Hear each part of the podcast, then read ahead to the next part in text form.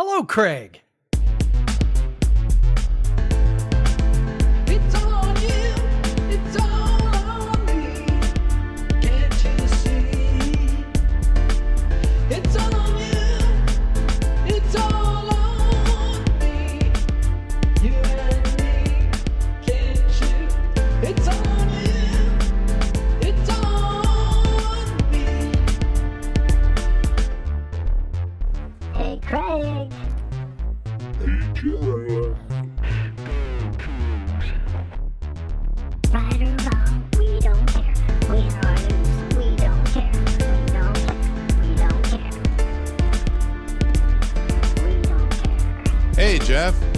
It's basketball season.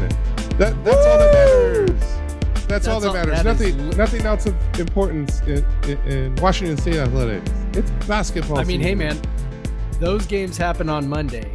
Nothing else bad has happened since then. So that's good enough for me. And we love I've had, like- recency bias. I've had like two two full days of only wins. I haven't Yes. had anything bad happen since Monday. Yep. And so you're getting a happier version of us. This is Podcast versus Everyone, episode 201. I still, it's kind of crazy saying that, but it, I am Craig Powers. With me, as usual, is Jeff Nusser. And Jeff, basketball started. Really fun to have uh, both the men's and women's team play on the same day. Um, so you get, you got, it had a really, a cool feel of like a kickoff of a season. And, and honestly, like I, uh, I, I felt like because of that, there was more people paying attention because there was like Cougar Sports on for, uh, you know, four out of six hours, and yeah, and I and I felt like I've I've never seen this many people pay this much attention to uh, the first women's basketball game of the year, um, and which was very cool to see. Uh, they- they're definitely have picked up their their following, and then and then of course the nightcap we had uh, the men's game, and they resurrected uh, the uh, now that John's gone, they could resurrect the the rivalry with Idaho. I'm just kidding, John. Not that you listen anymore, but um, uh, but they they resurrect the the rivalry with Idaho, um, and yeah, it, it that was uh the men's game. Obviously, was super interesting. If nothing for there being again so many new faces. It's just so Yeah. many new players. Um, you know, we talked we've talked about it many times. They they they lost their top four best players from last year. Um and and now they not again, not according to Dan Dickau. According to Dan Uh, Dickau, we only lost like just two, like two. two good players. two yeah, good two. players. Which That- to to- and by Heister's way, credit, to Greg Greg Heister's credit, he was like, actually, they lost their top four scorers, and Dick, I was like, that's what I said. They lost their top four scorers, and I'm like, that's like no, you didn't. that's You just- not what you. You thought said. Mo Gueye and, and TJ Bamba were the only two players, but yeah, uh, Yeah. we we could Not- not to could talk mention- about you know Justin Powell, who's you know on a I don't know two way NBA contract or whatever, and yeah anyway, yep yeah, uh yeah so and then maybe you know the one that that hurt most of all was dj going to usc um Yes. yeah uh, not not necessarily from a basketball standpoint but from just a, a heart standpoint um from an But yeah. standpoint, from everything standpoint uh but yeah uh so yeah the starting lineup was was interesting it was i mean so great to see myles rice in the starting lineup um and play a significant amount. You know it wasn't just a token start or anything just you know like hey you're back. He obviously is a guy they want to go with and um and it was good to see you know we had heard differing things on yaki but it was good to see that, that he was he was out there. He he's asserting himself as a leader. Um but and then you know of of course you know you had um Chinyelu. he was an interesting watch you know it's just there's so many new guys yesufu um it just like with all the new guys it's just like you're you're constantly evaluating everything you see and and, and it's so Yeah. weird I, you think at it, it it just sucks that we have to do this every year. Really, like, there hasn't been a there hasn't been a year where we haven't lost at least a couple of our best players, and so and, and then had some big transfers in or or, or big freshmen coming in. Um, so we're just kind of getting used to it at this point. Um, but Jeff, uh, let's let's just jump out. What, what were your kind of your what was your first impressions of the team? What was your what was your biggest takeaway from from the men's men's game? Yeah, I mean, you know, the biggest thing was that it was, you know, as we kind of alluded to earlier, was a moment of joy. Um, you know, it's like, Yeah, I don't know, man. At this rate, we're gonna lose to Idaho. You know, I was like, uh, I was, I was kind of bracing myself for the worst, but we definitely did not, uh, you know, definitely did not have, uh, you know, anything close to the worst. I was looking at, you know, KenPom's uh, win probability chart, and the game started out at 98% win probability for the Cougs, and that was in fact their lowest win probability of the game. Uh, so. Yeah, really no issues there. D- Idaho despite how is- excited Greg Heister gets when Idaho pulls Yes. in twelve, uh, Yeah. that, that That- it was never really in doubt. Yeah, he uh I don't know, man. For whatever reason, he thinks it's like his job. To, he, and it's not just him too. It's like a It's lot every, of uh, broadcasters trying to trying to convince you that you should continue to watch. And I'm like I'm like, "Bro, like the only people watching this are WSU fans and they're going to keep watching if the or like, Idaho just- fans, and they're probably or Idaho fans. watching, Either way, like both both those fan bases are going to keep watching. You're not getting casuals turning on uh, Pac-12 Washington on Monday night at eight o'clock. you know, just like let me casually Just flip it through the whatever. channels. And if they did, and by the way, even if they did, they're not going to be uh they're not going to be turned off by WSU destroying Idaho. like they're going to be like, Yeah. well, this is what I expected. Like I I don't know. Well, anyway, I digress. So, um, you know, obviously they handled it they handled it from the tip. Um I think that the the starting unit looked really good. Um you know, it's sometimes you kind of go, well, you know, why is With Jones, I should add that who I did not mention.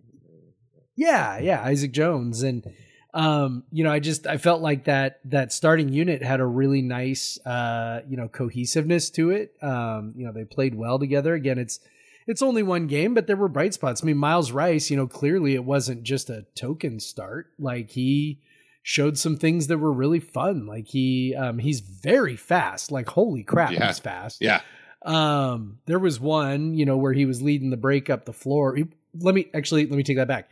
He was not leading the break at the start of the break, but he was leading the break by the end of the break. like yeah, he just sort of like turned on these jets as he went over half court and started weaving through the defense. Um, and and Yesufu, same thing. Like he um, real fast and uh, you know maybe a little out of control at times, but still like th- there's an element of speed uh, with the guards that we that's not a thing that we've seen. You know, recently. yeah. Um, so that was interesting.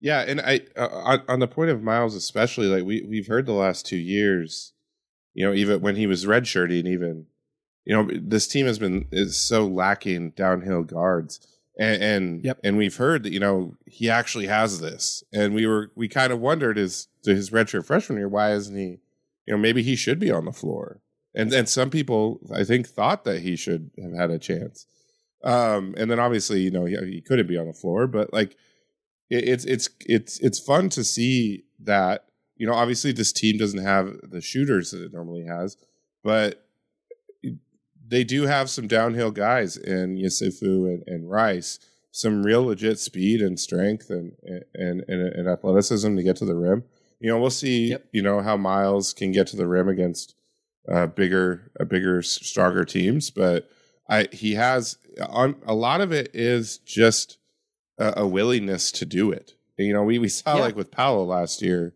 he just Yep. didn't want to do it. Like he he, he just Yep. was very very turnover. Um, you know, afraid to get uh, to turn the ball over. Same with Flowers. Same. Um, so you you get guys like that, and then you just don't have any downhill downhill players. Um, but now they do, which is good because they actually have um, some guys at the rim that could finish. Uh, uh, with you know, with with some dump offs, like with, with Jones. Jones is very has a lot of bounce. He he has he is every in terms of athleticism, um, and and offensive skill set. He is every bit a Pac-12 player, like every bit a big time player. And then and then Chinyelu is you know he's athletic as hell. Like if if you if you lob one up to him, he's going to dunk it. So um, so that I think that's something that could work. It- that's something, especially with Chinyelu, could be a huge source of offense for him if if Yesufu and Rice can get downhill. Well, and how many times over the last, you know, however many years have we just sort of longed for an uh, an easy basket? like, Yeah. with you know, for whatever reason, you know, Smith's offenses tend to tend to be more grinded out than anything else, and easy buckets uh, sometimes are are tough to come by, and um, so you know, maybe having that threat of guys, uh, you know, speeding down the floor. Um, you know, obviously other teams will now have that on their scouting report, so they'll, you know, figure out how they want to deal with that. But um, but the threat of that is, you know, a thing that the that the defense has to always have in their mind. And if they're not set, then then you go and you take advantage of it. And um, you know, and you and you just like you mentioned, you know, you've got the bigs who can, you know, who can finish and um, but you also have Andre, who we haven't really talked about much yet, but yeah, um, you know, Andre, I'm I, I don't know this for sure, but I would assume this is the first time he's led the team in shots in his career. Uh, yeah, I you know, he was led yeah, the team in got it. points. That's not the. I'm pretty sure that's not the first time. I, I think he has had Yeah, a game where he led the team in points, but it was it was always like sort of a uh you know he hit like i don't know six threes you know so he went six of eight from three and had you know nine shots or something you know that kind of thing. Um in this game he had 16 attempts right? 21 points. He was eight of 16 had i don't know four or five layups? Um five. Which, I think. again, Yeah, yeah, not not uh the toughest interior defense for for Idaho, but you know, at the same time, I mean, we've we've seen Andre not finish against teams that aren't real intimidating around the basket. So, yeah, um, lot to be encouraged by there with his offense for sure. yeah. Just his his willingness to go to the rack. He just you just haven't seen it, and and he we we honestly need that from him this year. Like Yep. and and it, and it's what we saw. It's an element of his game that we were excited about when we looked at his tape from when he played in Europe as a teenager. So and and so we've been we kind of we were hoping he'd be this like ball handler downhill guy from the moment he came, and he's just always just been a, a catch and shoot three point shooter. That's all he's been on offense, really. And and so it was it was crazy to see him put the ball on the deck a lot. Um, you know, we we've seen him bring the ball up before, but never really dribble inside of the arc much. Um, so it was cool to see him actually do it. And yeah, like you said, he's played some bad teams before, and he's never really had that that willingness to do it. You know, Smith commented on it too, and, and so yeah, it was really nice to see, and then also see him finish, like finish layups. So Yep. we know, remember when he was a freshman, like his two point percentage was something like twenty percent. Like so, like to to to see him finish layups, I don't care who it's against. He was missing everything at the rim Yes. when he was younger. Um, to so to see him finish at the rim is great, and only one turnover. Um, he played good defense. I he Yeah, was a couple just, of blocks. he- yeah, he looked like a, a very good player, and um, uh, hopefully he does take that step forward. We've seen some. We've seen guys in their fourth year finally come together, um, Yep. especially guys with his profile. Um, we you know like a, a, a shooter mostly, um, a shooter kind of you know stretch forward type guy. Um, we we've seen guys like that, you know, Koprivica, uh, Lodwick, kind of uh, take that that step forward. Um, so I, you know, I'm hopefully he does that because he actually has way more talent than either of those guys I mentioned. Yeah. Um, and and and, and has shown more ability to do more things. So um, very exciting if if he can keep this up again. We're talking about one game. We're talking about a game against one of the worst teams in the country, but like it was, it was, it, it it's it's good that you could beat the Yeah. crap out of a bad team. Like that's that's good. Exactly. I mean, it's it's encouraging, and and that's exactly what you want to see, right? Like, like this doesn't prove anything. It doesn't. uh Well, like you mentioned, you know, you beat Idaho by twenty five, and your KenPom ranking changes Not at all. Not at all. Still eighty fourth. So, um, you know, you did what you were supposed to do, which is great. Um, but again, given where we're kind of at right now mentally, uh, you know, doing what you're supposed to do is actually a bit of a pleasant surprise. So, um, you know, it was good to come away with that. Uh, just kind of other things that I noticed. Uh, I I was really surprised at how many minutes uh, Kymany Houinsou played. Um, at, at- like pleasantly surprised. I was really glad. Um, because I know he's super inconsistent. Um, I know that he is sort of frustrating at times. His decision making sometimes can leave you really scratching your head. But you know the the bottom line is he is he is talented in a way that nobody else on the roster is. And if you can figure out a way to like really get him being productive, um, he's a difference maker kind of guy. Like he can do so many things so well at times, not always, but at times, right? He can he can dribble, he can slash, he can post up, he can defend, he can like man, he can do so many cool things. It's just that it kind of comes and goes. And I- love the fact that the coaching staff is, uh, you know, gave him some run. He played 21 minutes.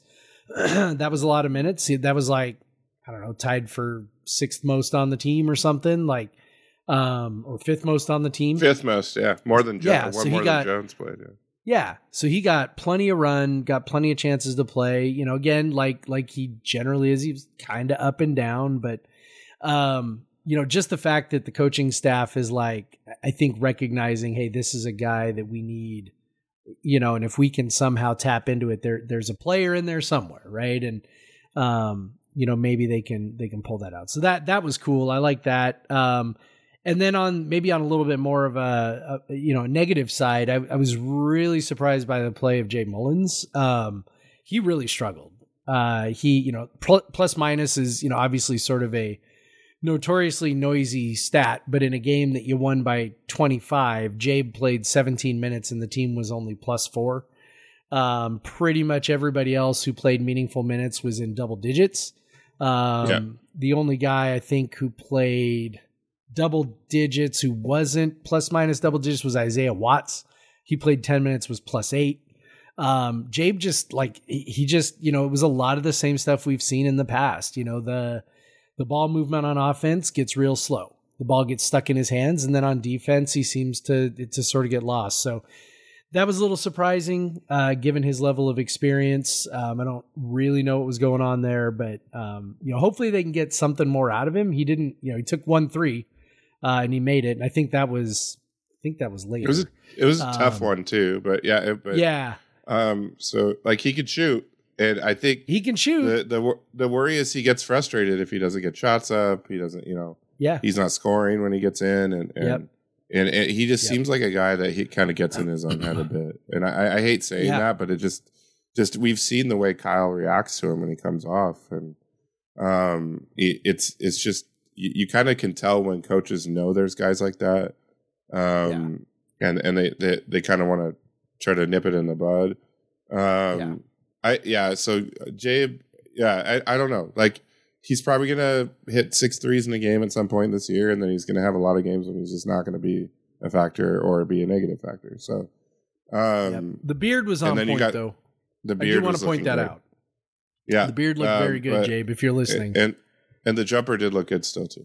Um, Yes. and then I, Isaiah Watts, uh, yeah, you mentioned him, how he could Yeah. shoot, and Yeah, he looked uh, like he he could might he might find his way into minutes just because of that. Because there's not there's not a lot of spacing shooters to space the floor on this team right now, and so Yep. it, you're looking at Jabe as Yak. The real consistent guy is probably Jabe, Yaki, and maybe Watts. Um, because otherwise, like Rice, it doesn't seem like it's a thing he's really super comfortable with. Um, and then like Yesufu, I he made one, but I, that we know we we have years of data to know that that is not Yes. one of the things that is not that is Uh, not his strength. and then Probably we know won't Kymany stop him from shooting the shooting ball. them, but uh, yeah, And then Kymany, and then you know, Dar- God bless him, did not even try. So good job. and, and Darling. Speaking of that, Darling played six minutes, didn't take a single shot, had one offensive rebound. Yeah, Like that I, was it, it like you just gotta do I was hoping something. for a little more He- there. Yeah. Yeah. Um, but yeah, it, uh, but we haven't talked about the bigs really much. Um, I want to start with Isaac Jones. Uh, obviously he's playing against his former team. Probably a little jazzed for that, but offensively in particular, he looked very good. You know, his Yep. hi- his his uh his back to the basket, his his his ability in the post. That that's that looks great. You know, his his Yep. skill set back to the basket like that's so impressive and and we kind of thought like that's going to be something this team's going to rely on more this year is stuff like that. And he looks like a guy that can do that. And very Yeah. smooth, uh very athletic. Um I mean, he averaged 19 points a game last year. So, and he looks like he a guy was- that can definitely be one of our top scorers. That is going to Yeah. be maybe our top scorer this year. he definitely looked a little more athletic than I anticipated. Um, and not that I, you know, had really low expectations, but it was just like, I don't know. I mean, you're getting a guy who's been at Idaho. Um, you know, you just, I, I think you just sort of make some assumptions, or at least I do, you know, in my head. Yeah. Okay, so the guy's able to score in the big sky, but he's, you know, I don't know, right? Um, but yeah, he, you know, I, he might, you know, just, we don't want to go, you know, too far down down the line. I mean, he might have, you know, a rougher go against, you know, some of the much bigger teams in the conference. I mean, he is listed Yeah. at six nine. I'm not sure if he's that tall. Uh, might be more like six eight uh, with long arms, but um, you know, so when he faces real tall guys, re- the really big front lines, you know, the UCLA's, the Arizonas, you know, those kinds of teams, um, you know, he may struggle a little bit more uh, to get to get a shot off. But like I said, athletically, he definitely looked like he could hang. You know, the arms, he's, got those long arms. He gets off the floor pretty quick.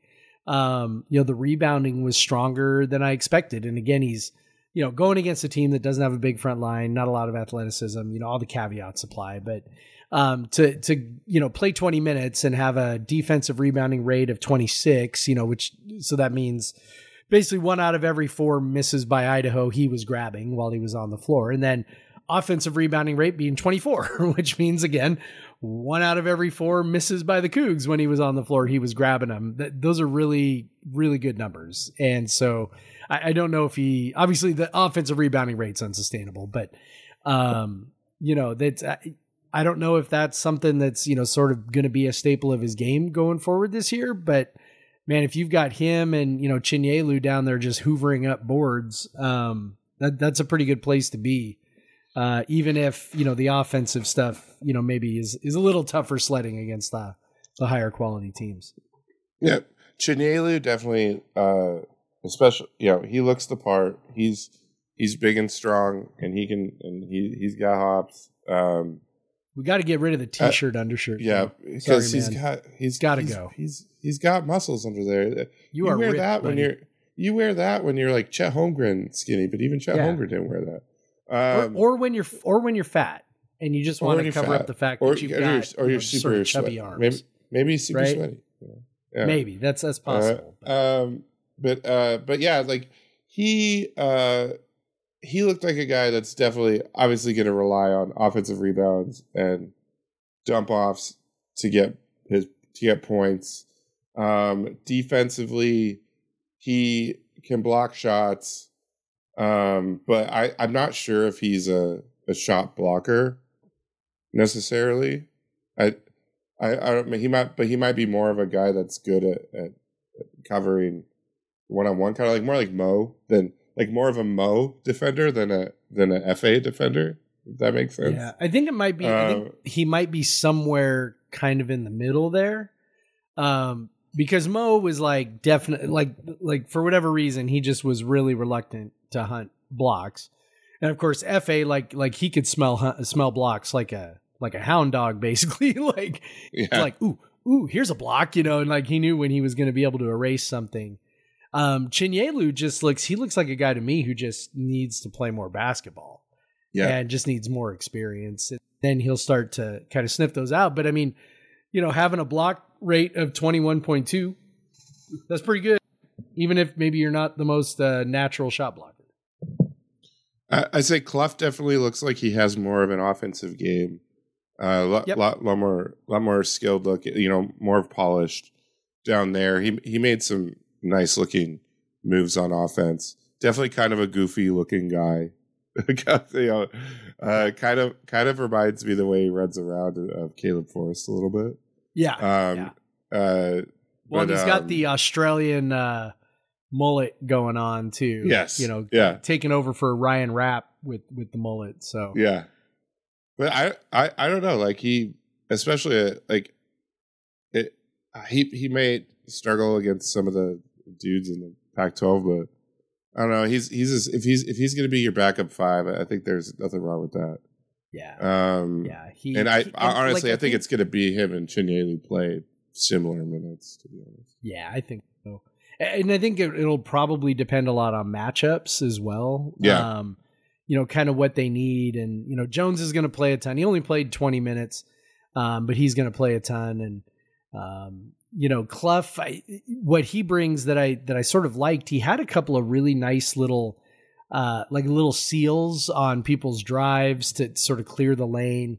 Um, I could see him being, you know, almost a little bit of a, okay, this is going to sound super ridiculous. He is not Nikola Jokic, but Nikola Jokic, one of the things he does really well is he he will hold the ball and he can do handoffs and he can do kind of these like pick and roll actions with guards just kind of holding the ball and and, and so I I don't know kind of how they will want to utilize him, but it sure seems like they could utilize him in that sort of way. He's a big wide body. Um, he can, you know, stand at the top of the key or or at the at the elbow and do like little handoff actions with guards where guards can, you know, maybe turn the corner or maybe they don't and they just pop out and then you you know, you sort of drop it off and then they, you know, shoot a three. I mean, I, I don't think um he did an action like that with Jakimovski. I think that combo where um I think that was with Isaac Jones where Andre hit a three kind of off a handoff. But um, but similar actions like that, it seems like Cluff could do that sort of stuff. He just seems to have a nice feel for the game. So I think there's some options there, uh, you know, for some flexibility and and I- and I think it's kind of cool to have you know three bigs who are all very capable and can all do you know some different kinds of things. I think that's um, I think that's a real asset for for Kyle Smith and and his staff. Yeah, I, I there. So, just in in uh in watching the game, it just you know they're sitting at eighty four on KenPom. Uh, I could see them being better than that.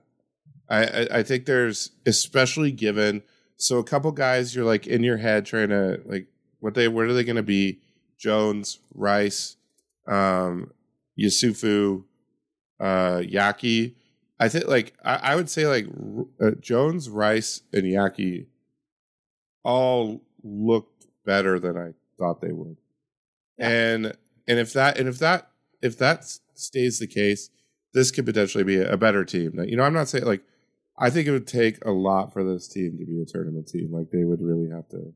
I, I, I didn't see that, but um, but I you know like if Yaki can maintain that, it would have to be like Yaki would have to maintain this.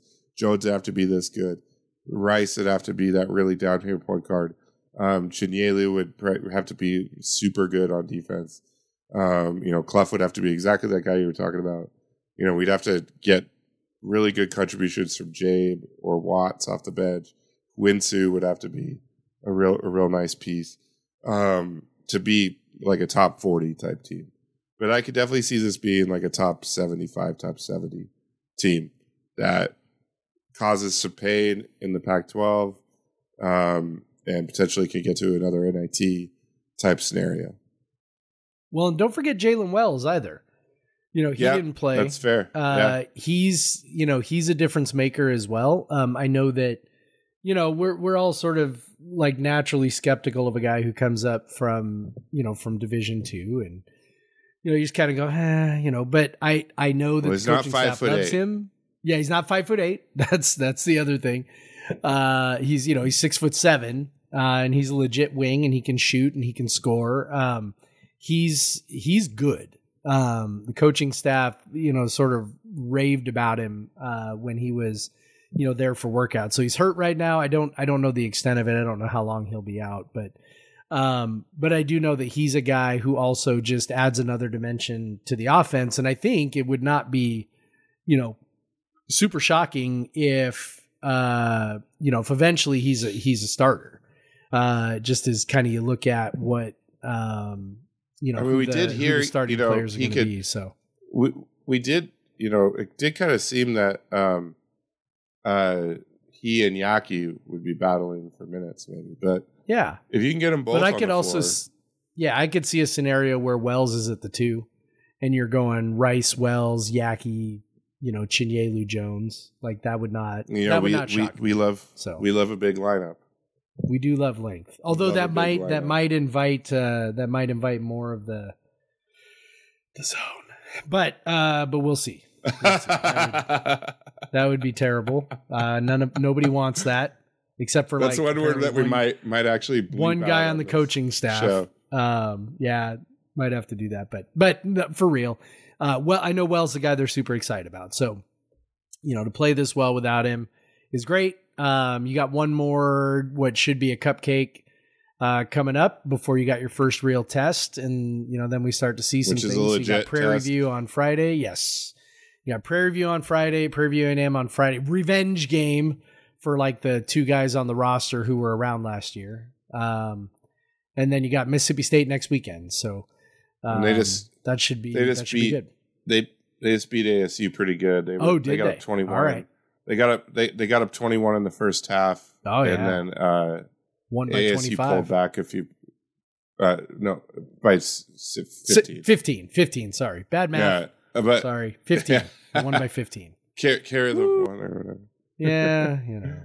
Uh, I'm an English yeah, teacher, they're- Craig. that- you can't expect but me that- to do but- math. but that bumped that bumped you know that bumped him up to um 22 on KenPom. Um and Yep. and them beating Arizona State that bad knocked them down to 84, which now puts WSU at 83. We're we've we've already improved, guys. We've already we improved. moved up one. Yes, yes. Suck on that, Bobby Hurley. Yeah. I hope to say that a lot this year. Yeah. Oh, Yeah. Theoretically, you should get more teas, but uh, He should. um, should yeah. always get more teas. Um, But yeah, okay, so- women.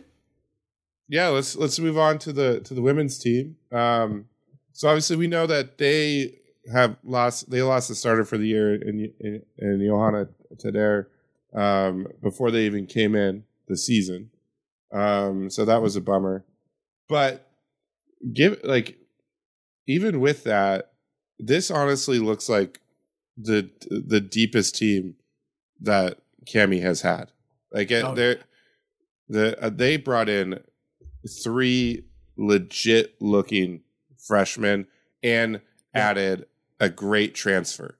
And so I I mean this is a team that that has gone six deep for a long time and Yep. they could potentially go nine deep once, you know, eight or nine cuz Jess was hurt is hurt too.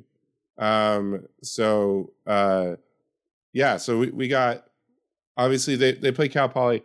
I have no I cannot tell you how good or bad Cal Poly is. Um, I don't, you know, I don't know if they're Idaho level eh, on the men's side or if they're, you know, actually a decent, um, a low major team. Like I couldn't tell you, but WSU, the the women, they they, it's I swear it's just been this entire run of them going to tournaments. They have been awful in the first quarter, just so consistently awful in the first quarter and they were down. The only quarter they lost in this game was the first quarter. Uh, they got down by six. Cal Poly shot like nuts, but honestly, they were playing pretty shady defense too. Like they were giving them a lot of open looks, and The Cal Poly buried terrible. them. Yeah, I mean, Cal Poly was making them all. You know, a, a, a team that wasn't on fire, you know, might have missed some of those open looks, but yeah, the defense was bad. It was definitely bad. but they they did what they did. You know, they they pulled some back in the second quarter, and then the third quarter they they they took over, and uh, and that's the, we see that a a lot with this with this team, and it's a lot of the same core players, obviously. Um, but yeah, Charlisse not her greatest shooting day. Uh, two of ten, one of five and three. Missed a lot of open threes, I'd say. Um, but she's and she had five turnovers. Um, was kind of uh kind of dribbling like get they were she was getting some tight situations, giving the ball up a few times. Uh, but she had nine assists and eight rebounds, uh, and three steals. So uh, she only had six points, but she's still out there drawing attention all the time. You could see, you can always see the defense shading over towards her. Um, Yep. So she's one of those players. And then eh, to see her only take 10 shots in 36 minutes, knowing she's off, like that's, that's like, that in, in, in maybe like her sophomore year, she probably still would have shot 15 to 20 shots. Uh, honestly, because there probably wasn't many other people to take the shots Yeah. as much. Um, but yeah, I think. But when you look at the depth, the the starting five looks great. Uh, Bella Bella is. I, I think she just gets a little better every year, honestly, and Yeah. and uh, she's she's that she's much more consistent and comfortable in the post. She played twenty. I mean, foul trouble again. Uh, that's her problem. Uh, she picks up some silly fouls a lot. She picked up one where she had no business diving for a loose ball, and she dives at it, gets like her third foul. It's like just, just don't do that. You're you're a really important player. You have to Yeah. know that you have to avoid those silly fouls, and that refs historically will call them on you as much as they can. Yes. Um, Yes. but she played 20 minutes at 18 points and seven boards and two blocks and a steal. That's pretty good in 20 So minutes. That's pretty pretty, good, in 20, 20 minutes. Your your per Yeah. 40 is looking really good or like right Yep. there. Um, but yeah, uh, uh, Beyonce Bea, uh, love the last name, of course. Uh, my daughter. Bea, um, but she just very efficient. Uh, has a nose for the ball, a nose for rebounds, uh, chases rebounds. You know, she's if if we're playing her at the four, she's a bit of an undersized four.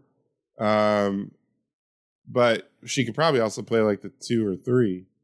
Uh, and then she suddenly is not undersized. Um, Yep.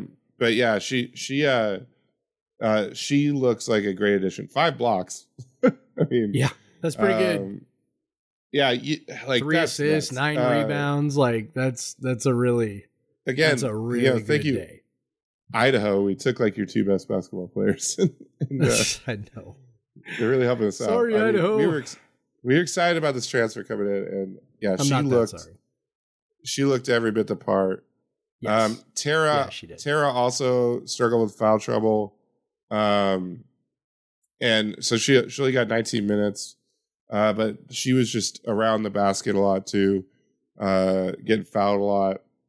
Um, Well, the refs were kind of all over the place with their yeah, whistles, and it was it was a bit unpredictable. They seemed very excited to call fouls. Um, they they were they were doing the thing where it's like, look at how fair I'm being by calling a ton of fouls on the tall people. Um, you know, Yeah. they- you mentioned multiple. it's always it the was- tall people that you know, they got- absorb the fouls. Yeah, in, especially in the women's game, um, you you Mhm. don't see it as much in the men's game.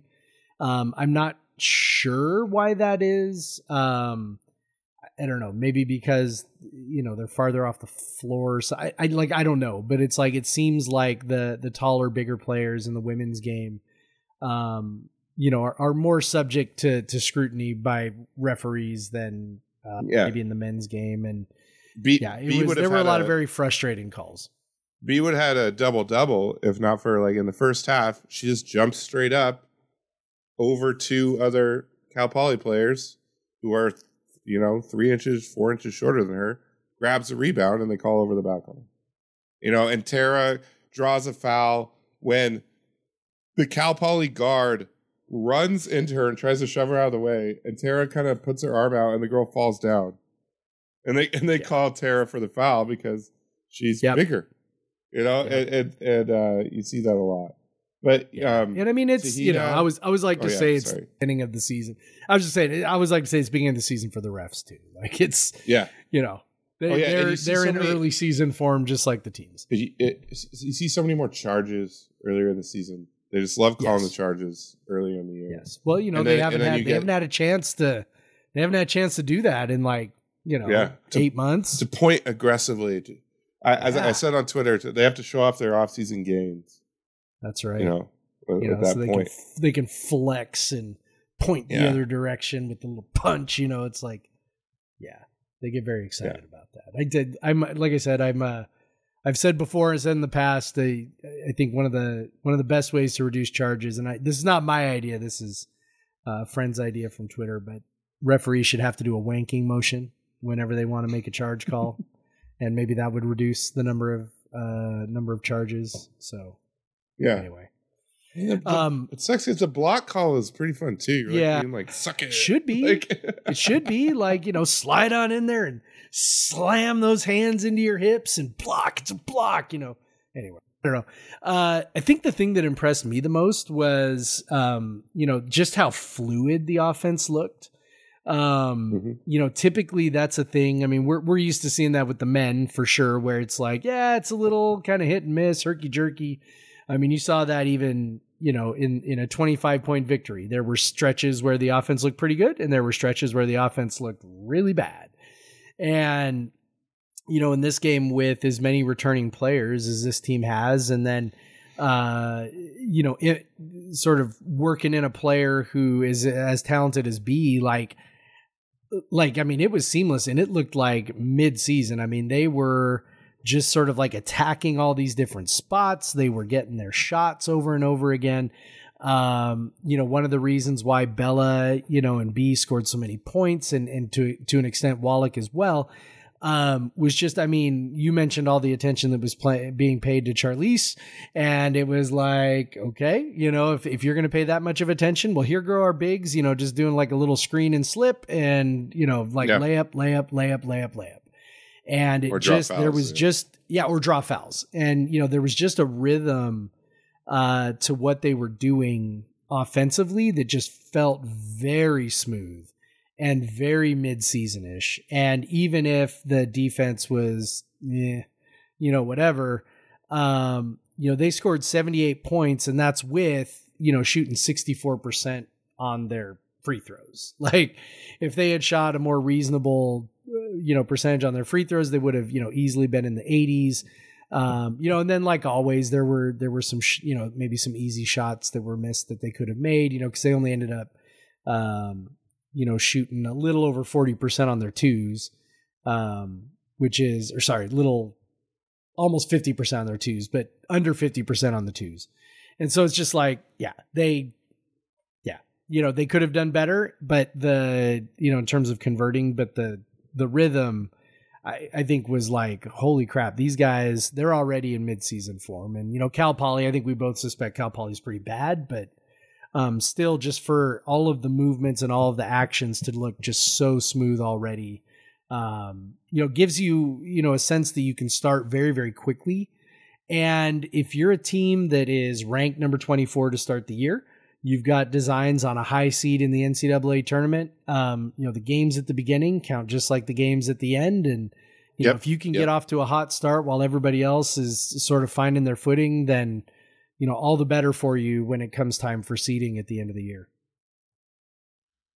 Yeah, and and honestly, and again, back to the and a, a big thing for that will be the depth, and and obviously they're missing one of their you know their their their backup five, um, but to see uh Alex Covill, she only played nine minutes, but honestly, like I have seen some awful deep bench bigs at WSU over the years, just Yes. some like with very little like discerning talent. Nothing but like being tall. But she for one is very tall. I think she at least six five. Uh very long arms. Uh definitely and and one thing I was impressed about her is she plays tall. Like she just she she sticks her arms up around the basket.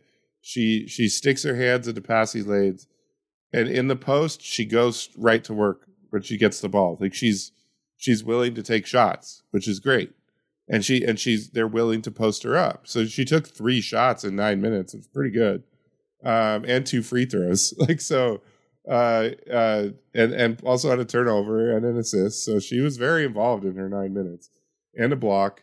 Um, so that was that was good to see. You know, it seems like we could have three uh, at the five that it- where if you know if Bella's in foul trouble, which she will be, like it's not going to be the end of the world. Is- That's that's that's great. Uh, and then the two guards, their both last name is Villa, but they have no relation to each other. One is from uh, Washington, and one is from Italy. Um, the uh, the more the more uh, touted one I would say is Jenna Villa. Uh, she was a state 4A player of the year last year. Um, she was a four star recruit, top 100 recruit, and she can shoot it, man. Like she has a a very pretty three point stroke. She is not afraid to shoot three. She shot nine No. threes. She's like, give me all that. She had no. So there was no we know what bashfulness there role- whatsoever. We know what her role I love it too. Um, and but she had two assists. She really showed like, and I, I mentioned it like, just the way players handle certain plays, you can kind of tell that they they have some like basketball acumen. Like they they're Yes. they're like it's like a, a this is a good player. Like this is a player that knows how to play. And one in particular was um she got the ball on it was like a two on two breakaway, I'd say. Uh and Bella was standing under the basket and she got the ball at the wing. And I would say a lesser player would just try to immediately force the ball down to Bella. But she took two dribbles, drew the defense a bit, and got a better angle on the pass, and the shot was easy, easy for Bella at that point. Yep. And that's just what good players do. Like, I think she'll mostly be a sh- three point shooter, but she's smart enough to make good passes, um, play some defense. Yeah, I'm I'm I'm really excited about Jenna Villa. Like that, this is a really good freshman, and this is again like the fourth year in a row when you just see freshmen that immediately look like Pac-12 players. We had Charlisse, and then Wallack, Tuhina, and now Villa, and Ella Villa, Ella, Villa, but they, I think they call her Ella. Ella Villa. She looks like she could be a real um, kind of all around like kind of combo guard. Um, she hit some threes. Uh, she looked like she could de- get downhill a bit. Uh, really looked uh, solid defensively. So these two guards to have this guard depth, to any depth really, but guard depth, depth at the five. You know the, the way they can mix and match the lineup with uh, Tara and Bea, who can both be tall guards and also play the four. Um, Tuhina and Charlisse can take turns being the primary ball handler. Uh, you know, Bella is just I Bella's just that rock inside. I I'm really excited about this team. Like it, this is it sucks that they lost Yo, and they would be even better with Yo. But man, like these three freshmen coming in, I, I do not ever remember three WSU freshmen on the women's team like be like looking this good right off the bat, and, and just shows kind of what Kamie's been doing in recruiting uh, lately, and and these are these are like impact players on a team that is like a a, a tournament level, you know, potential like like you said, a high seed type team.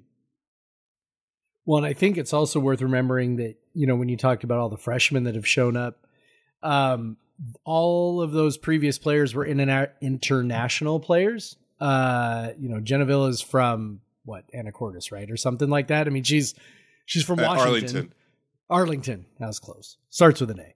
Uh, They are and they are they are pretty close to each other. they they are pretty close. um, so you know, to get a kid from Washington, those kids did not ever, ever, ever, ever come to Washington State. Like, um, you know, we- we, Especially might yeah, a four star top Yes, top 100 player from Washington. I mean, in, in any sport, I'm talking like in any. yeah. I mean, eh, legitimately any sport, but like especially with especially women's basketball. Like, you know, you'd get. Uh, you might get like some, you know, two way player of the year or whatever who you know decides to come, but not like the I guess she top was recruit 3A, in 2A. state, right? Like you know, so for her to McDonald's come, All American. yeah, Gatorade like for her to come the is so huge. Yeah, it's so huge, and um, it's it's just it's another one of those you know sort of steps in what you know Kamie Ethridge um is building. Like you just okay, you know, so she's kind of gone and gotten talent from wherever she could get it, and now you know she's landed somebody in state and you know, those players always, always, always either went to Washington or they left and went to Stanford or something. And that was kind of it. And so um, to to land a kid like that, um, you know, that those those kinds of things can become uh, a little, you know, contagious, really, for lack of a better word. You know, you can you can make And these honestly- inroads with coaches and grassroots programs and things like that to kind of show like, hey, this is, you know, it's what we do. I mean, that's really that's what um, you know, that's what Shulenberger's done, you know, to a large extent, right? Like landing some of those same kinds of kids that you know otherwise would have always historically um, you know gone to Washington or left the state and and it definitely helps that you know when Washington is a little bit down you know that you take advantage of that but you know Mhm. when Washington's a little bit down and you take advantage of it then all of a sudden people you know start looking your okay you know and they start looking your way once you've demonstrated um, you can do it. And I think that's I, I think that's what Ethridge is showing. And um, yeah it's really exciting. Yeah, and and again, like they didn't have Jessica Clark, who is one player that took a huge step forward last year, and you know they get her back. Uh, that's you know that's a that's a a, a a a big impact player off the bench, and then you know it, uh, Jenna is six one, six one guard gives you lineup versatility because against most teams, you know six one you can play up to the three and four and be okay. Stan, like you know, teams like Stanford are the exception, but also Yep. to have six one guards that helps you against teams like Stanford who always have six one guards. Their guards are always six two, six one. Like they're and they're you know like And they never have anyone. they- yeah, and they never have anyone in their lineup under six foot. Um, Yes. But so you know to to have just this caliber player, and she looked, you know, she was excited uh, it, to come in that first game. She, um, like and and you know unafraid, and then and then uh and then uh the other villa, Ella Villa, uh, she just she looked uh, beyond uh freshman to be honest, like. Her, Yep. you know, uh, you know her her build, her body, like she she looks strong. She she looks uh, capable. You know, it it it's uh it it's also funny. They also note on both their profiles no relation to fellow WSU guard like Genevieve or whatever. But she looked like a she didn't look like a freshman, and and so she looked already as capable, often is and that's the what you case for the Yeah, European players who come over because they Yeah. very often play you know club ball over there. They play against older players. Yeah, not unusual. similar to like to to Tuhina last year. She comes in and she's not afraid to go to the basket, all this stuff. And I'll say Tuhina looks much more like grown up. I maybe it's just a hair. Yep. I don't know, but like her shot looks.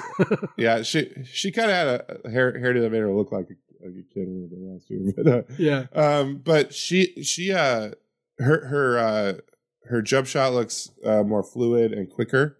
She had a little bit of a slow release last year. I think that prevented her from getting more shots off. So it looks fluid and quicker. She's she's a, a good defensive player.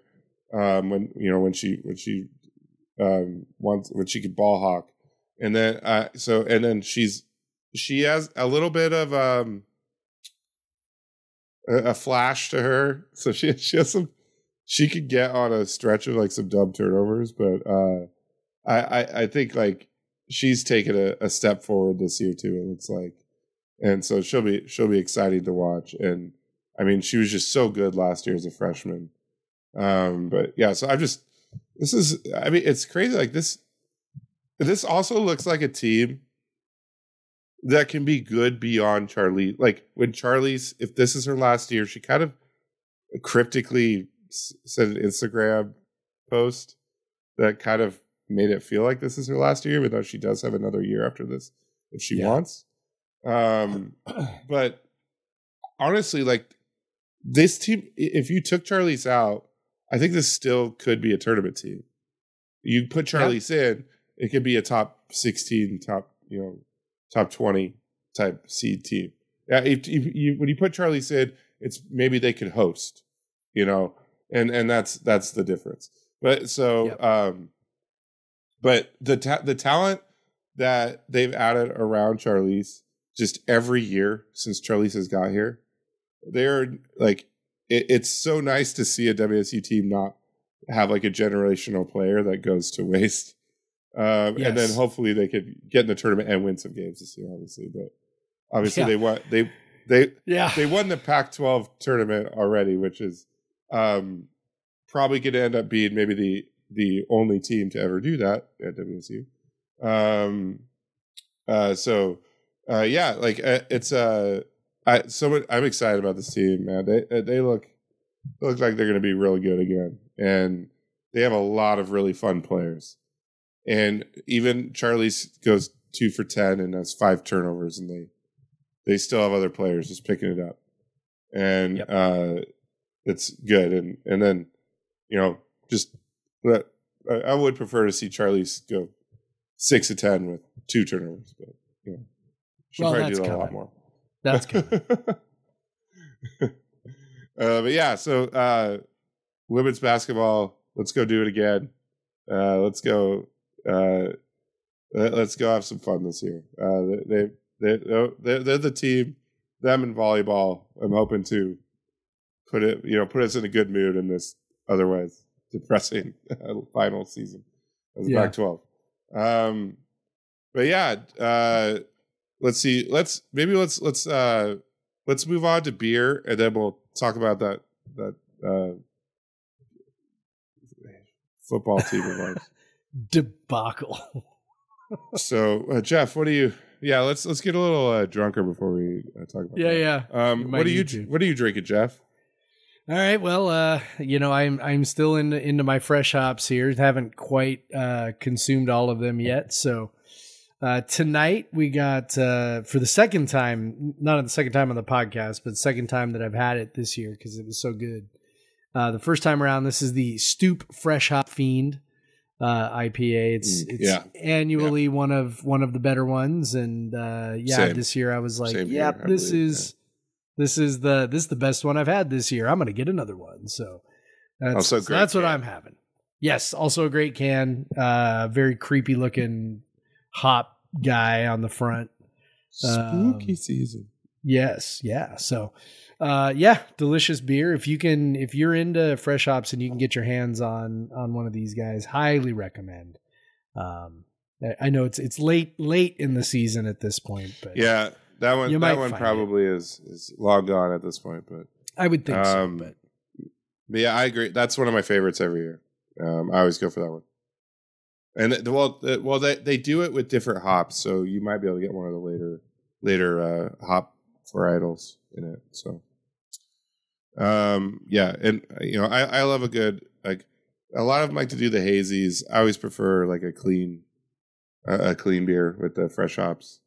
Yeah, and I, I often prefer a, a beer that's not an IPA at all, like a like a fresh. I love a good fresh hop pilsner, fresh hop Yeah. lager, um, fresh hop kolsch. Those always turn out good.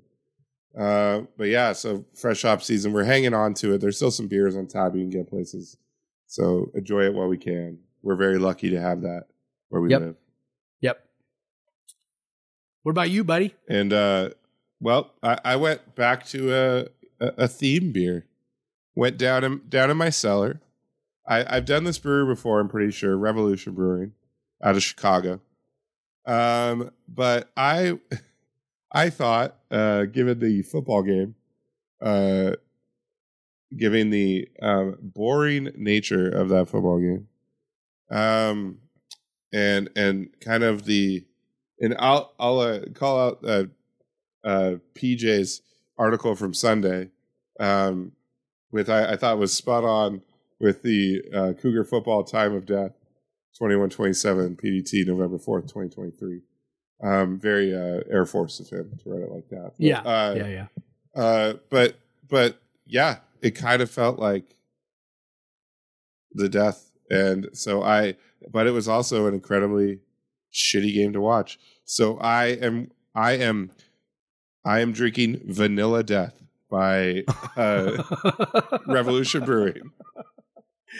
if there's if there's anything to describe what happened on Saturday better than that, I do not know what it would be. the most vanilla game possible. the worst death. sometimes I the just most bland. sometimes I boring go death. It's So- amazing. sometimes I go to my cellar and I just like it just delivers. And so I first Yeah. I saw sitting there, I saw a cafe death, and I'm like, oh yeah, I'll do one of the. I have a few of these deaths, and then I see another Revolution can like in a box. I pull it up, and it's Vanilla Deth. I'm like, this is the one. This is the one. That is the one. Vanilla Deth, 10 7. Uh, we're going to talk about that in a second. But yeah, so this is uh, Death, Deth's Tar. So it kind of Death's Tar. Ha ha Yeah. ha. Um, is their uh, uh, Imperial Stout aged in bourbon barrels. Um, and then they always they call it whatever like adjunct they put in it, like adjunct then Deth. So this is the van- this is the one aged with vanilla. Now it's a little old. There's not a ton of vanilla left in it. Um, this this beer for you know if you're if you're thinking local beer, it's quite similar to Fremont uh, Barrel Aged Dark Star. Um, free, people have been wanting Fremont to make a vanilla version of, of that forever, uh, but they just love their cinnamon and they they love their black like licorice or something like they they don't they they they, they never have just went straight vanilla. Um, to the to the chagrin of many beer nerds in Seattle. Uh, but Vanilla Deth, this Deth Series is very good. Also, they they it, they come in twelve ounce cans, which is amazing. Um, and they, they like sell them in four packs around Chicago, around the Midwest, or whatever. Um, and uh, yeah, this is it, it's very good. It's it's just a very uh, like tight, on point barrel aged stout. Um, it's it's probably like we look at the this is from November 3rd, 2021. It was almost the same day as the Vanilla Deth. Um, almost same date. Um, but yeah, so so it's a couple years old, so some of the vanilla has faded off. Uh, but it's still like the the it, it's a it's a great balance of the heat from the bourbon barrel with the the booziness of they they just do such a good job. Um, Revolution just has a really on point uh, barrel aging program. Um, really recommend if you're in Chicago, you see one of their barrel aged offerings around. Uh, check it out. They're usually like pretty affordable because they usually like a um, per on a per can basis. Like Vanilla Deth might be like eight bucks, which is like eight bucks for twelve ounces, whereas you know like a lot of barrel aged beers are like maybe thirty plus dollars for a twenty two ounce, uh, or or even twenty two dollars for a twenty two ounce. Like so, looking like a dollar an ounce. These are usually more like, um, you know, the regular Death Star might be like fifty cents per ounce, and these. So I, it's really good um, for especially what they charge for it. Excellent, excellent brewery. Uh, I always tell the story of I thought this was a fake brewery. If you one of my favorite movies um, is called Drinking Buddies. It is uh, what's called a mumblecore movie, uh, where uh, most of the movie was uh, uh, ad libbed. Um, I'm terrible with actors and actresses' names, but Olivia Wilde is in it. I think his name is Jake Johnson from New Girl. They're like the main characters. Uh, Jason Sudeikis is in it. Um, some other famous, uh, the guy Ron Livingston, Anna Kendrick. I know all the names. I know all the names. So great lineup, and it's really funny. And everyone at the brewery works. Everyone in that in in that movie, most people the movie work at Revolution Brewing. So I saw this movie when it came out, and then I started working for a company in Chicago, and I and I and I knew that this movie would take place in Chicago, but I assumed Revolution Brewing was like made up, you know, made up. I not kidding you. I like I like got off the train in Chicago and looked, and the first thing I saw was a Revolution Brewing truck, and I was like, "Holy shit! It's a real brewery!" Like, oh my god! And they are a real brewery, and I really really like them. They're a very good brewery. Uh, so yeah, like Revolution just like let them use their brewery and their branding and everything in this movie. Highly recommend checking it out. It's a great just kind of movie to watch when you're having beers, and it's uh it's like a it's a very indie version of like a love story, and that it, it's it. I won't spoil it, but it's just it's very indie how it how it ends. Um, but yeah, so Uh, check it out, Drinking Buddies and Revolutionary Brewing, Vanilla Deth. All right, Jeff. Speaking of this Vanilla Deth, um, the fucking football game that I sat in uh, Gesa Field at Martin Stadium and watched with my friends who were um, uh, Nebraska alums going to Pullman for the first time, and my my friend who was uh, kind of nodding off because he had gotten up at five thirty in Olympia and driv- driven over that day, and it was like eight thirty, and and we had been drinking since the moment he got um, into Pullman, and uh, but yeah, it was um, what a what a disaster. Like, I I cannot, I I the the the level of anger I felt was quite similar to the that game that shall not be named in 20 in 2019 like Yeah. it was just baffling and, and it and it just it, it, we talked about before the game that we didn't know what was gonna like this was so hard to predict because we don't know what to expect from this team and man did they fucking deliver because that is not what i expected Uh, of all the scenarios 10-7 and, Yeah. and ju- like and just like ne- like neither offense really been able to move the ball You know until stanford needs to run out six minutes of the clock then they suddenly can move the ball it just a and, and just every fucking fluky shit that has to happen at wsu uh dropping a pick six uh, a, a ball almost on the ground being tipped up by cooper mathers for a for an interception for stanford uh, Dean Janikowski, who's very reliable, missing a, a field goal that he should always make. Um, it was just wild shit. Like just Cam making one of the most incredible plays I've ever seen in person. And it was just, Yeah. just like it was it like I it's just I honestly I'm probably not going to talk that long about it because it's just so shitty. But it, Yeah. but it was just uh, just a disaster of a game. Yeah. I mean, I don't have much to add because I was at a wedding. Um, and I, I kind of was trying to keep one eye on it. And You're so lucky, man. yeah, apparently. Dude, sometimes fall weddings save you yeah. from one of from just misery. Like I I went I was at a um I was gonna go to uh the uh the Alex Brink five interceptions against Oregon Oregon State in the rain game. But I had but Marty and Corey got married that weekend. So I missed Yeah. that game. God bless Yep. Marty and Corey for getting married Yep. that weekend.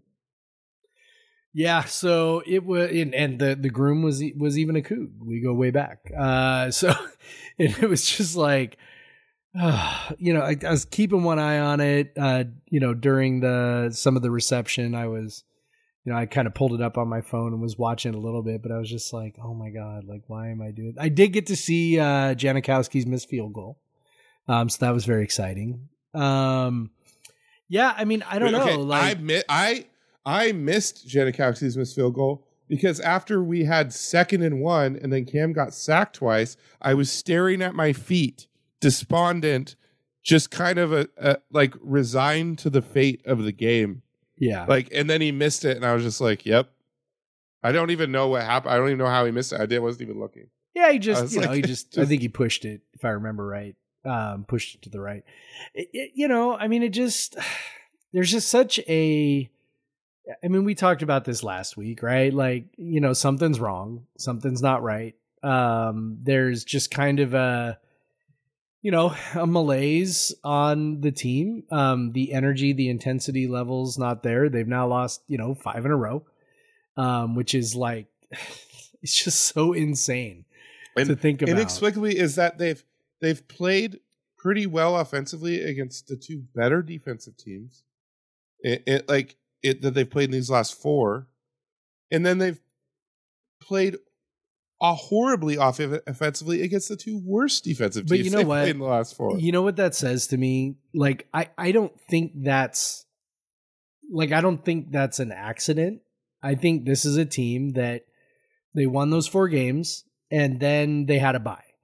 And at the time, you know, I think we all thought, "Hey, it's a pretty good spot for the bye." Like you, you know, you, you've you've played really well, but um, you know, at the time, Lincoln Victor was banged up at the time. Like you're just kind of like, all right, you know, regroup, get healthy, and then you know you push on through to the next thing. And you know, in the game against UCLA, there was nothing in that game that made you think like, okay, there's a problem here, right? Like they played hard. They didn't necessarily play well, but like that was a hard ass game. Like, you know, it was super hot. Offense was really struggling against a really good defense. Um, our defense, you know, kind of fought and clawed, you know, against, uh, you know, against all odds, you know, more or less. Um, you know, played better than I think maybe they even had a right to play in that game, you know? And so you just kind of came Yeah. out of that game and you went, all right, you know, yeah, yeah, okay. You know, it sucks. It sucks to lose. You know, we were ranked whatever number 13, right? You just kind of go, but you know, it was it was very explainable, right? And and there was nothing that we saw in the game that felt like it was you know, problematic. You know, you're like, okay, well, you know, offense bad, but you know, you just sort of explained it away with UCLA's defense. And then he had the game the next week against Arizona. And it was like they, ju- the way I put it was that they looked like they expected to just show up and, and roll them.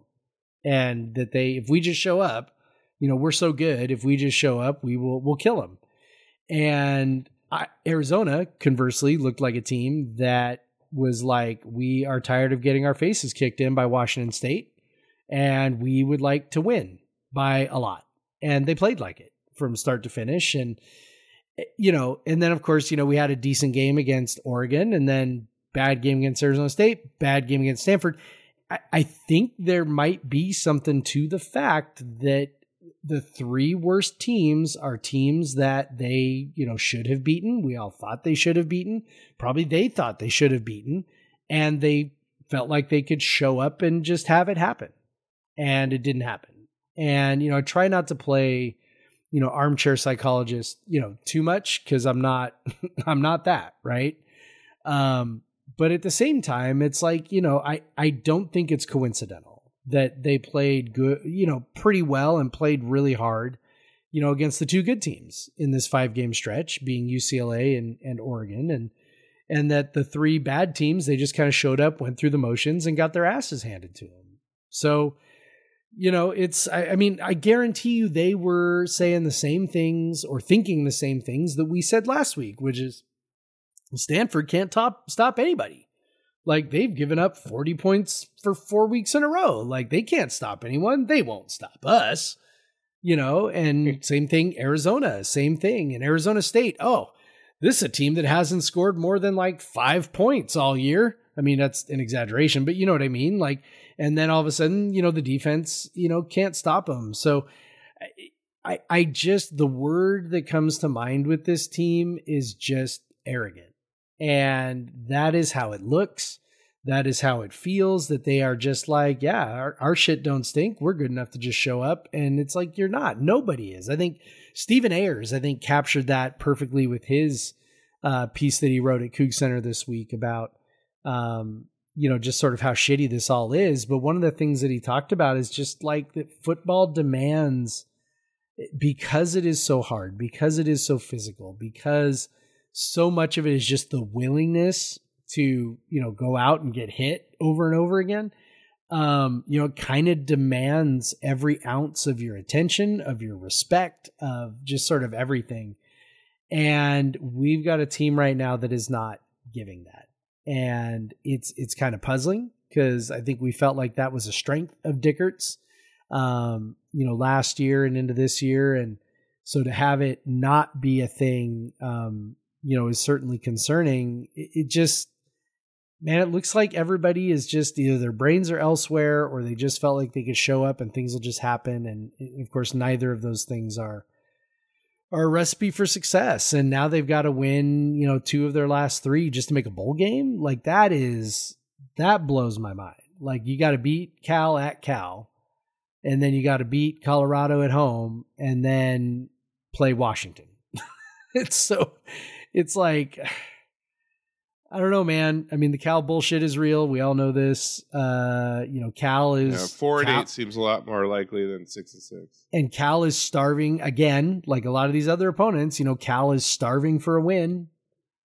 You know, and oh by the way, So they have Colorado. probably the best running back in the conference, right? So oh yeah, we're supposed to preview. I guess we could. Yeah. I mean, we we don't have to preview too much, but just you know, they, I mean, they put up damn near fifty on USC. Of course, everybody scores on USC, but that does let you know that, you know, if you don't come correct, they, you know, they can move the ball, they can put up points. Jaydn Ott is a home run hitter, um, you know, who could you know go for two hundred and fifty yards against us. Like that would not surprise me or shock me. I'm not. I that I I think I would be shocked if he doesn't go for like 150 to 200. Yeah, with a I mean, that's kinda what he does. I, yeah, Yeah. So I don't know. I, I mean, I guess I just like, I, I don't know. Are they going to respect Cal? I have no idea at this point. Um, I, I- know, I- that, I you know, Cam just- Ward said the right things about like, well, you know, we had that chip on our shoulder through four games and we lost that. We're going to get that back. You don't get that back. Like you just, you just don't. You know, if you didn't get that chip back after getting your faces kicked in by Arizona, it ain't happening. So, you know, what what's going to happen down at Cal? I mean, are they going to are they going to respect Cal or are they going to just, you know, show up and go through the I don't know, man. Real test of Jake Dickert's coaching and a real test of the team's resolve uh, you know, coming up this weekend. yeah, and yeah, like this is two teams that have one's lost four in a row, one's lost five in a row. Uh, like you said, hungry for a win. Yeah, are we Uh, are we as hungry for a win as Cal will be? Because I guarantee Cal is really hungry for a win. Are we going to be that Yeah. hungry? I'm not convinced that we are going to be.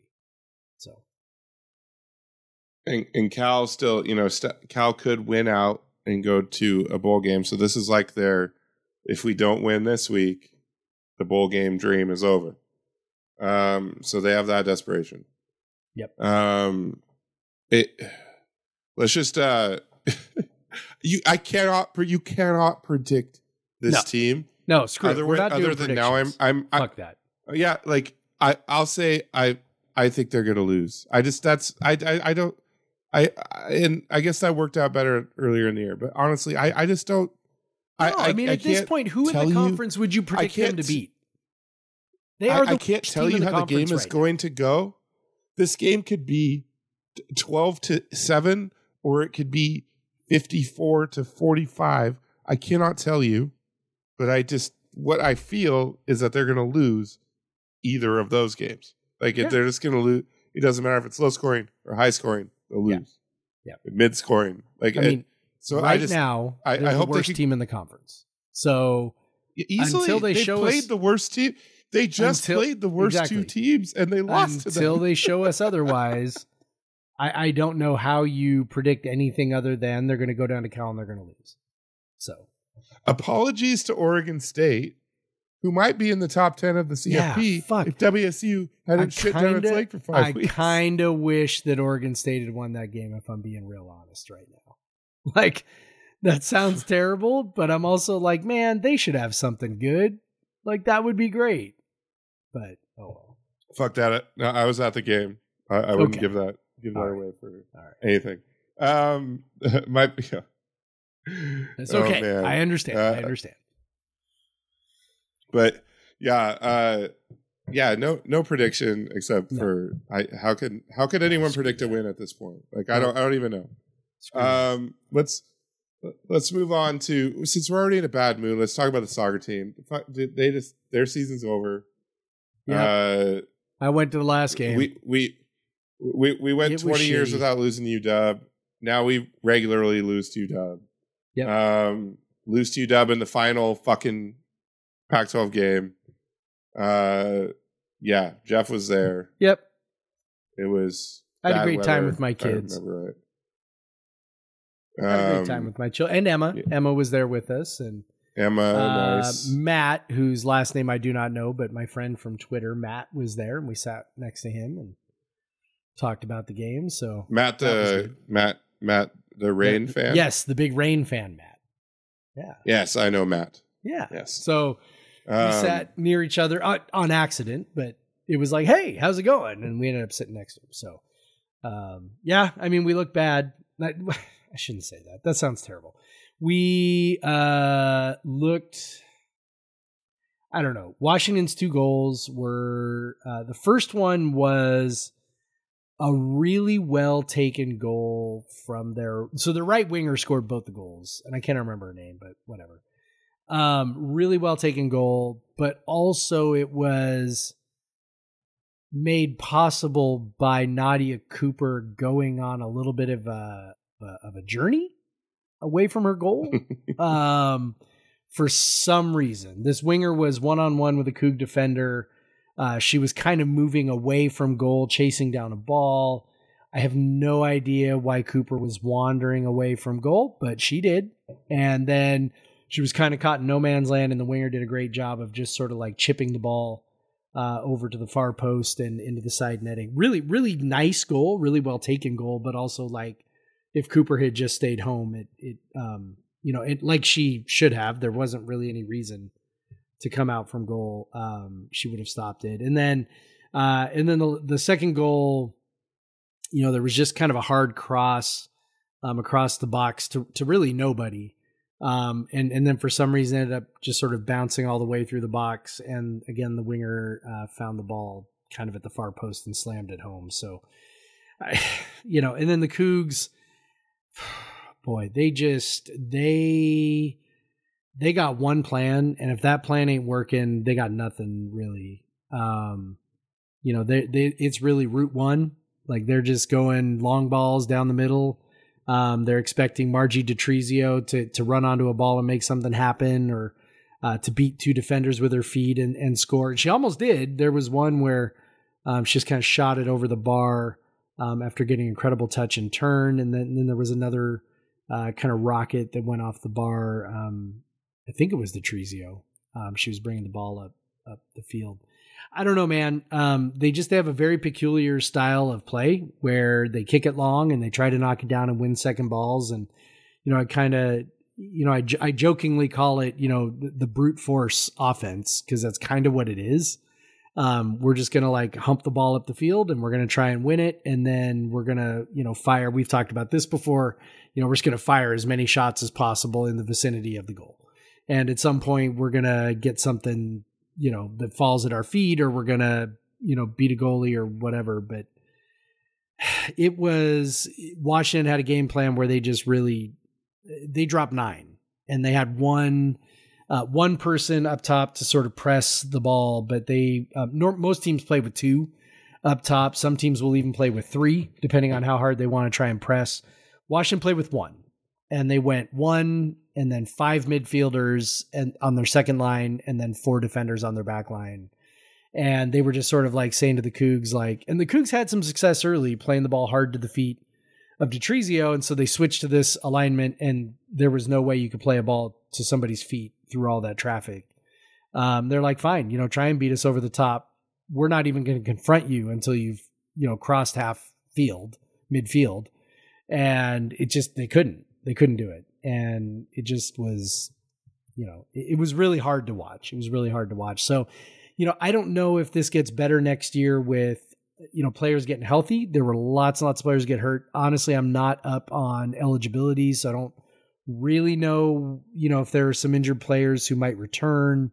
Um, i honestly am not sure. But what what i do know is um, you know they do have some talented freshmen but I don't know if Shulenberger's really got to kind of take a hard look at at how they play because when they when they can't do their thing, it's really tough and really really hard for them to score goals because they they play basically with one midfielder a lot of the time. Um, it's really weird, and I don't know if I don't Yeah. I don't know how successful um, that can continue to be, and I think that you know, at the Pac 12 level, it has felt a little bit like, I don't want to say we've been figured out, but it kind of feels like that. That, you know, the rest of the Mhm. Pac 12 knows what we're doing, knows, and, and not that that's like, I mean, there's not a lot of secrets, but um, they just sort of are like, okay, this is what they're going to do. This is how we're going to defend it. And this is how we're going to stop it. And it feels, you know, more and more and more like that is a, um, a hindrance uh, to where this program wants to go. And after, you know, being in the NCAA tournament for years and years and years and years and years and making the, you know, the college cup and all that stuff, this is the second year in a row out of the tournament. So, and that doesn't include the COVID year when they didn't make the tournament either. So, yeah, I mean, it's, it sucks. You know, it you sucks real bad. is it, that that Texas A&M win earlier in the year. that we thought maybe it was just kind of like Texas A and M isn't that good. Like Texas A and M was pretty good. Yeah. like they're they're for they have a winning record in SEC Yeah. play. And Uh, they did beat, suffer a shit ton uh, of injuries. Like, there's no doubt that they suffered Yeah, a they bunch did. of injuries after that. But I don't know, man. Like, you got to try something different. I don't know. Like, but I don't know. Maybe that wasn't really an option. I don't know. I'm not. Yeah, it's a it's a bummer. Yeah, tech, uh, by the way, Texas A and M is a tournament team. They're playing Yeah. Colorado. We, Um, uh, so yeah, the, WSU started. You know, there was every reason to think that they were going to be good at the start of the year, but like you said, there's injuries, and then it just fell apart. They lost. They lost against. They had a stretch of playing a lot of tough teams. Didn't really get any results from it, and and it you know it was uh it, it all went downhill from there, and um and sadly the the last Pac-12 season for them in a, a conference that they've really held had really held their own in, especially during the teens. Um, so yeah, it's a real bummer. Uh, let's move on. So the weekend, the sports weekend, looked like it might be trending up when uh, volleyball, which was the first to start at at six on Friday, opened up their match against Stanford by winning the first set, but then of course lost the next three. And I remember sitting and like watching. I was like following the soccer game and the and the volleyball game, just like on my on my phone, like while at the bar dinner or whatever, um, in Pullman, and it was just like, oh no, these are going terribly. these are going terribly now yep. like it's just three straight three straight sets down to Stanford, which is like not it's not something to like criticize over. Like Stanford is really good. No, but after the Um, first set, you were like, "All right, here we go," and Yeah. then, and then not so much. Not so much. And then when they bounced back, they did what they needed to do against Cal and swept that. Um, so they're still in a in a good spot with UCLA and USC coming to town uh, this weekend. Um, you know, they still actually have they still have uh, uh, five, six more matches this year. So, like, while soccer is done, volleyball has a long way to go. Yep. Um, and then, uh, of course, uh, uh, at Colorado, at Utah, and then home again. One more. There's actually three more home games. So if you're wanting to see them, um, this is probably the best weekend to do that. The next one is the night before Thanksgiving, uh, which is interesting. Arizona State coming to Pullman on the on the night before Thanksgiving, and then w, then WSU goes to UW on Black Friday. So Yep. it's an interesting schedule there. But yeah, they still have they're they're going to the tournament. It's just going to be what they do in those last, you know, those last games that will determine where they'll be playing, if they'll be hosting, Yep. all that stuff. Yep. So they need to stack some wins, play have have have a home game, have have some home games in Pullman for the tournament. Um, but yeah, so volleyball. Uh, also, just for our our mental health, can you win some games? Please. Um, yeah. So yeah, we, we have so many. When basketball starts, it's like there's too many fucking sports to talk about. We didn't even talk about, and I I didn't really want to talk about that much, um, but we could talk about briefly that because it blew up on Twitter, but I think it was more because it was kind of out of context. Uh, someone asked Jake Dickert about WSC's place in the NIL space. And so he said that WSU is, you know, in a bad place. Now, maybe a PR person would have said, you should have not really been that direct about that. Um, but I think it's no secret to anyone that W WSU is not competing on NIL. and it's no secret to recruits Um, either. Like I don't know who this yeah. is supposed to harm that people are up in arms. I, people don't want to hear the truth, I guess. And people are like, "Well, a coach shouldn't be saying that." Like, well, what? I mean, why? Why not? I don't know. You And you and tell me what you so I'm I'm asking you, Craig, like what what am I missing? Like what's the damage that's done by the coach saying this that don't- people don't already know? the damage is done. Is it because it enabled all those people that like to get online and blame goddamn middle class cougs Yes. for WSU being at a fundraising deficit? And I'm sorry, but WSU is not at a fundraising deficit because of our middle class level donors. We actually have more donors than like tons Oregon. State and some other Pac 12 schools. We have a lot of donors. We do not have the whales. And that is what separates us even from Oregon State Yep. is that we do not have We don't even have a whale. Reser. We don't even have a Reser. we don't have a Reser. A hog isn't as big as a Reser, apparently.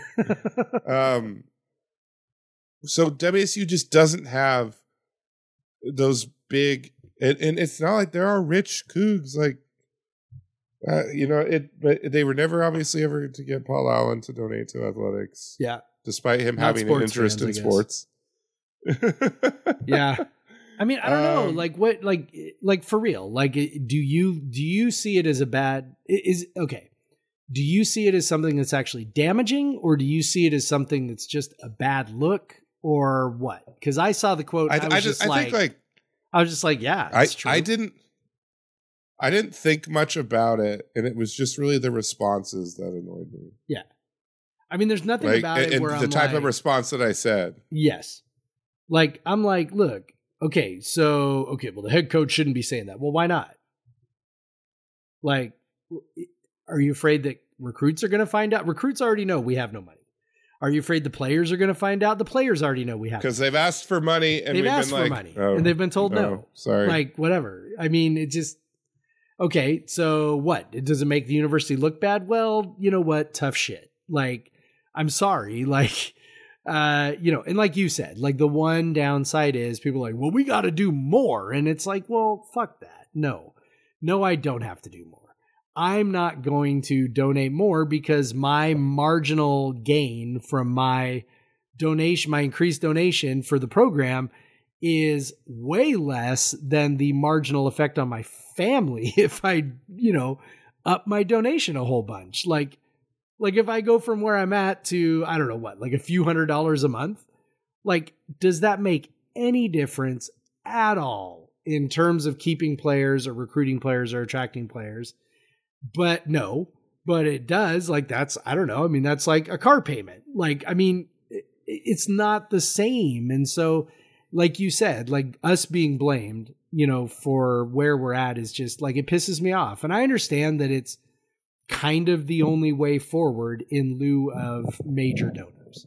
Like I get it, but also like it's not really a reasonable ask. And I, you know, I get that people will say things like, "Well, it's it's perfectly reasonable if we want to stay at this level." And it's like, well, you know what? Maybe I- this is not a popular opinion, but maybe we don't belong at this level. And I hate it, and it sucks, and I'm bummed out, and it makes me sad. But it's also like maybe it's the truth. Like, like I don't Yeah, know. like, you know, if if if WSU if like look, Oklahoma State got a T Boone Pickens. yes, And when this all condenses again, like Big Twelve is they're they're not they're not where WSU and Oregon State are going to be, but the Big Twelve is, is definitely in this next round a second tier league.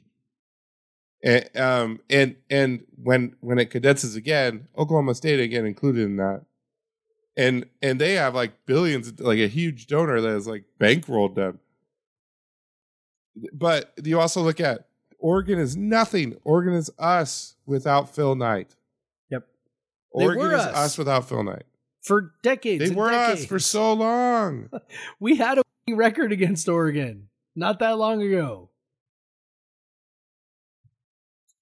And and that's that's the kind of like if that would have happened in the 90s at WSU, if if you know a billionaire would have been like, "Hey, I want to donate like a large, you know, like a billion dollars Yeah, to I want to WSU remake the entire over athletic department. over over the over the span of 30 years uh, yeah uh that you know build a basketball arena and uh among many other things Yeah. and that would have uh I you know WSU probably would be in a very different place right now. Yep. It never happened. Yep.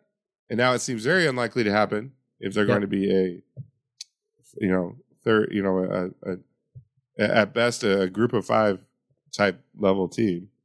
Um, so it's it's just uh, it's like stop fucking telling me who just like actually like notices my uh like knows what's in my bank account like uh don't like anyone who knows how much money is in their bank account at all times like there's not, like they're not the person that's going to save you Yeah.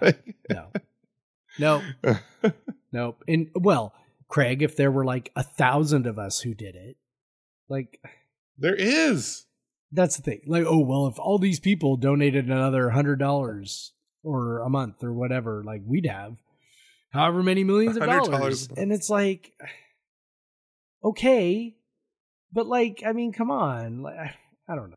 I don't know, man. I have a hard time I, I have a hard time feeling like really anything about it, to be honest. Like I'm just like I don't know. We're just i just i just don't want to be told again after wsu loses a football game uh, that yeah. that like it's because people Yeah. are donating money people to need to donate more. Like, no, no, no, we don't.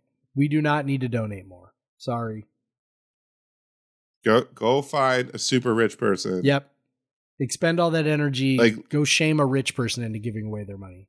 one one one three million dollar donation from someone who it doesn't matter that much to would completely change the NIL fund. Yeah. like Yep. yes, it would.